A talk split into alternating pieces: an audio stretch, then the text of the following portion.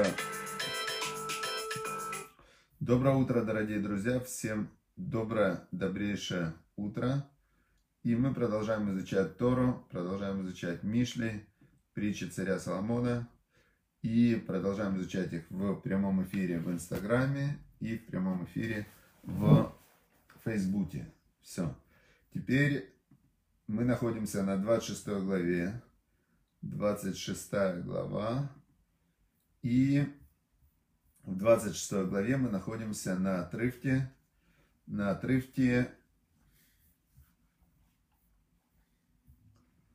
значит, про жалобщиков. То есть мы изучили, первая часть у нас была, знаете, о ком? О грешниках по вожделению, да? То есть царь Самон нам объяснил, как мыслит и как общаться с грешниками по вожделению. Это э, очень тяжелая ситуация, когда человеком овладевает его вожделение, то достучаться к нему через интеллект невозможно. Не, невозможно. Так сказал царь Шломоном, что невозможно достучаться до грешника по вожделению через его интеллект. У него интеллект закрыт. Дальше. Дальше мы изучили, как общаться с... Есть грешник по вожделению, второй ленивец. Дальше нам объяснили, что ленивец это как бы яркий типаж такой грешника по вожделению. Он может еще и не грешит, но это как бы ступень вот самая близкая уже к греху, потому что тот, кто ленивый, он не управляет собой, он не может нормально ни работать, ни вставать, ни... То есть он как бы себя э, ядом разъедает. Это как алкоголик такой, да, вот ленивый и алкоголик это примерно плюс-минус они в одной плоскости. Дальше.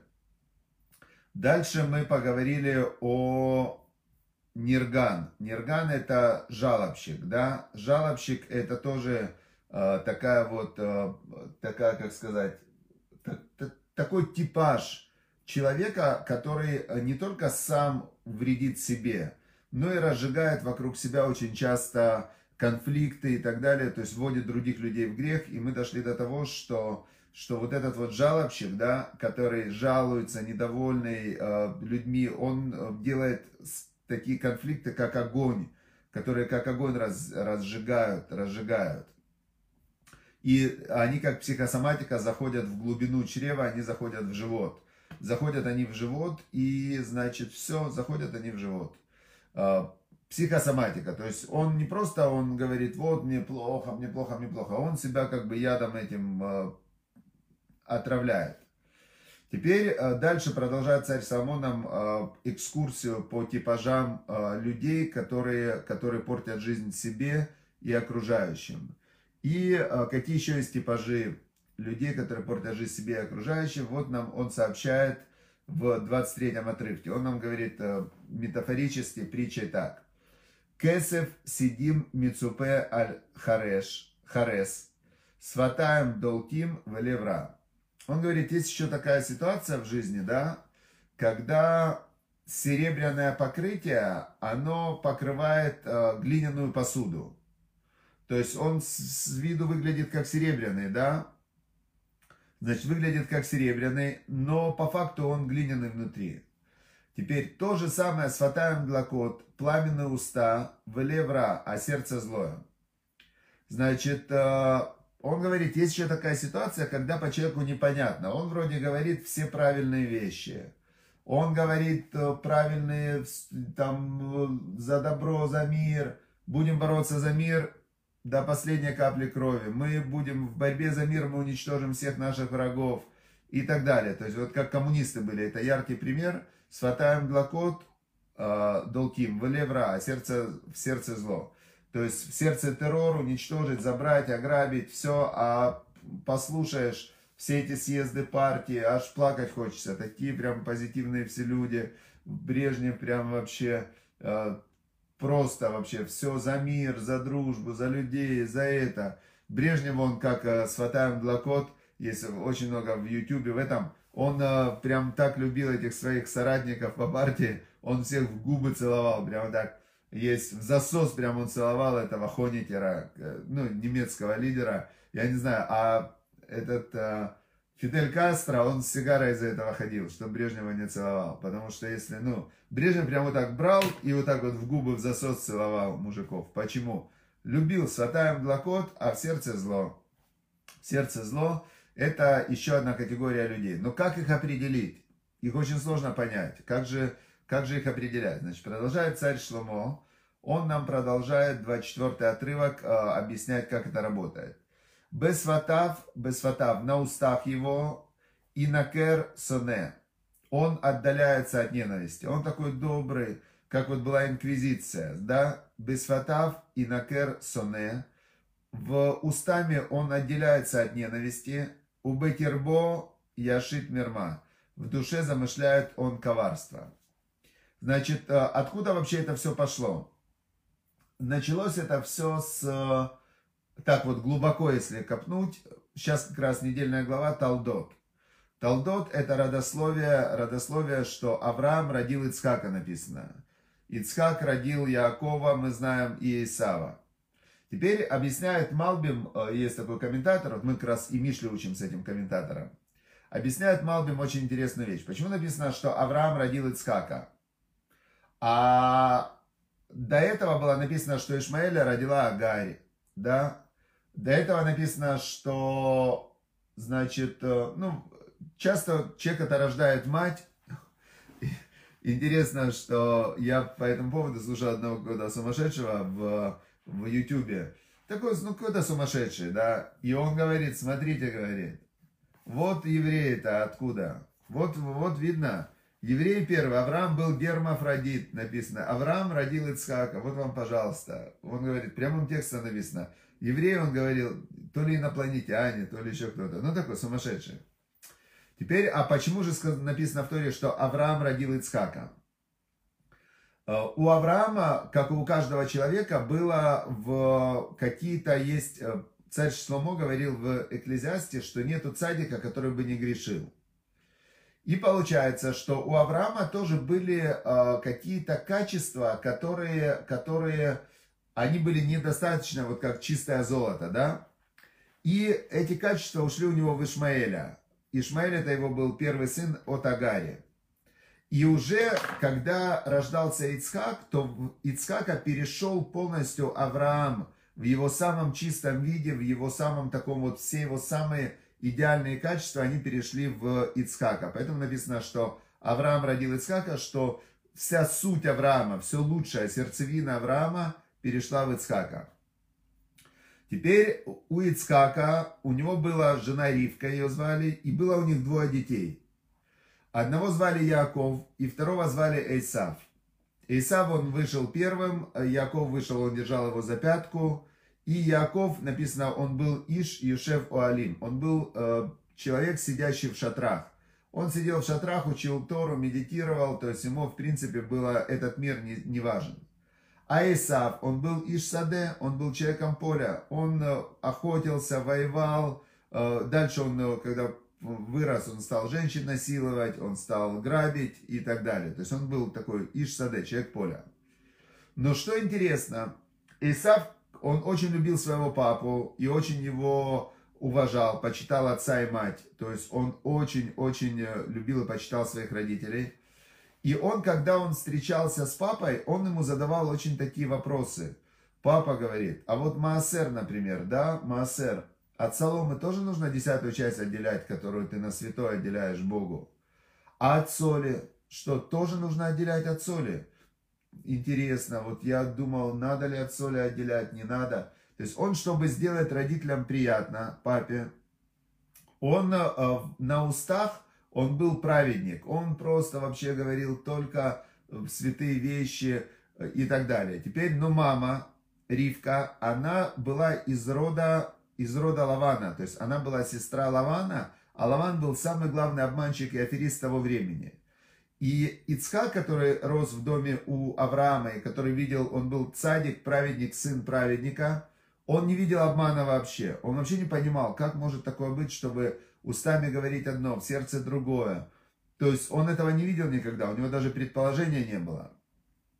Ривка, которая выросла в доме у злодеев, которые были аферисты, обманщики и так далее, она сразу видела, что Исав обманывает. У нее была чуйка на это, да, потому что она знала, что такое обман. Теперь э, вот здесь написано «Бесватав и накер соне». устами он отделяется от ненависти. У Бетербо яшит мирма, а в душе своей замышляет он коварство. Возьмем, например, э, в Инквизиция. Инквизиция, значит, что инквизиция? Вроде они такие праведники, дальше некуда вообще. Такие в устах, мы за любовь, за добро, за все. Инквизиция, они убивали десятки тысяч человек, пытали страшно вообще, такие пытки они придумали, все из любви. Все из любви к людям, инквизиция, просто почитайте инквизиция, что они делали в, в, вот в средние века.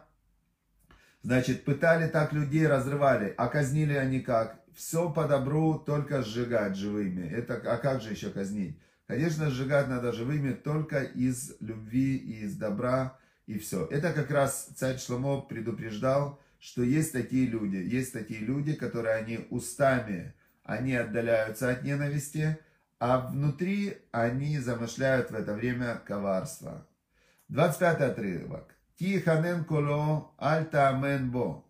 Когда он сделает нежным голос свой, сообщает царь Соломон нам в 25 отрывке, он нам говорит, люди, будьте осторожны. Тиханен коло, когда он э, прямо делает нежным таким голос свой, альта амен бо, не верь ему, не верь ему, Кишева, то, то его белюбо, что есть семь мерзостей в сердце его. Значит, э, здесь, э, конечно, сложно, сложно вот понять, как же, как же, ну, а как определить-то? Как определить? Или у него есть, э, вот сейчас, например, это очень интересно, очень интересно, что сколько сейчас разоблачений католическая церковь, католическая церковь, вот эти священники педофилы, там у них сейчас самых э, главных, всю верхушку, там, э, ну вот недавно посадили одного их, там, второй или третий человек в их э, иерархии, который там, в, ну, столько он этого педофильства делал, всех этих штук. Вот как проверить, как понять, да? То есть люди верили им, люди в них верили, как этих священников, детей туда отдавали в эти свои школы, да? И что? А в итоге семь Шева, то а вот были Бог. Э, я сейчас про католическую церковь не помню, сколько там всего. В Америке сейчас это просто повально. Они все вспомнили, как их в детстве насиловали и подали в суд.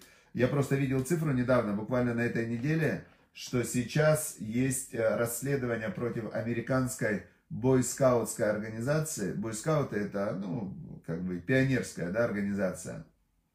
100 тысяч жертв подали, ну, подали эти самые. 100 тысяч о том, что у них были вот эти педофилы, их воспитатели. Вот. Значит, э, вот такая вот история. Нам просто царь Соломон предупреждает, что нельзя верить внешнему, даже если это внешнее, оно может быть очень позитивно и красиво рассказано, и все. Тиханен коло альтаменбо. Когда он нежно говорит, не верь ему, кишева, то вот были бо. Теперь а, Дальше он продолжает эту же историю. Это просто идет все вместе. Обычно мы два отрывка проходим. Но здесь он прямо раскрывает сам, даже нечего добавить. 26 отрывок говорит царь Соломон. Тихасе сина б машаон, тигалера ато бекааль. Значит, тихасе сина б масао. Он э, прикрывает э, ненависть э, лестью. Тигале рато бекааль и откроется злоба его всенародно. То есть он... Э, здесь очень интересная вещь такая, очень интересная вещь, э, мы тоже об этом уже говорили. Сам момент, когда, например, человек помогает другому, да, это же очень классно. Тора говорит, помогай, делай добро, все, мы, мы должны делать добро, мы должны помогать, э, быть добрыми, прямо должны, должны. Но то же самое нам Тора сообщает в, даже здесь я не про Тору хочу сказать, просто статистика. Интересно, что когда, например, кого-то убивают, бизнесмена любого, да, то в, есть э, некий есть, э, как сказать, протокол, на кого сразу идет подозрение. И по протоколу расследования, если убивают бизнесмена, то первым делом начинают подозрение падает на тех, кто должны были ему деньги. То есть чаще всего убивают, чтобы не отдавать долги. И в, в этот момент, когда человек, ему кто-то помогает, кто-то ему дает, он начинает того, кто ему дает, он начинает его ненавидеть внутри. Почему? Потому что ему это обидно. То есть у человека есть вот такая вот вещь, что он не хочет есть хлеб бедности. И это интересно, именно поэтому Бог, вот многие спрашивают, почему Бог, он не дал человеку, если он добрый, если он любящий, почему он не дал человеку все в подарок? Человек бы не взял, ему было бы неприятно. Человеку приятно, когда он заработал, и он может сказать, вот я сам заработал, я красавчик, я молодец. Человек не, ну, не любит вот этого унижения, что мне кто-то сверху дает. И получается, что когда кто-то кому-то помогает, то очень важно сделать это правильно, чтобы не унизить того, кому ты помогаешь, потому что возникает прямо противоположный эффект. И здесь очень интересная такая тоже есть вещь, что именно поэтому высшая форма благотворительности – это не дать кому-то деньги – а помочь человеку заработать деньги, получить профессию, заработать деньги, дать ему работу, чтобы он э, не чувствовал себя, э, себя, как будто бы ему дают подачку. И дальше вторая есть э, форма благотворительности. Это когда дающий не знает, кому он дает, а берущий не знает, кто ему дал. Когда между ними находится какая-то организация или фонд, которые, которые ну, не дают возможность человеку тому, кто дает, не, этот фонд не дает возможность стереть свою заслугу э, тем, что ему сказали, прямо дали ему прям спасибо, ты великий, ты великий. То есть каждый раз, когда человек помогает и получает за это почести, то он э, свою заслугу духовно уменьшает. То есть он получает как вознаграждение вот тем почетом и славой, которые ему дают за помощь.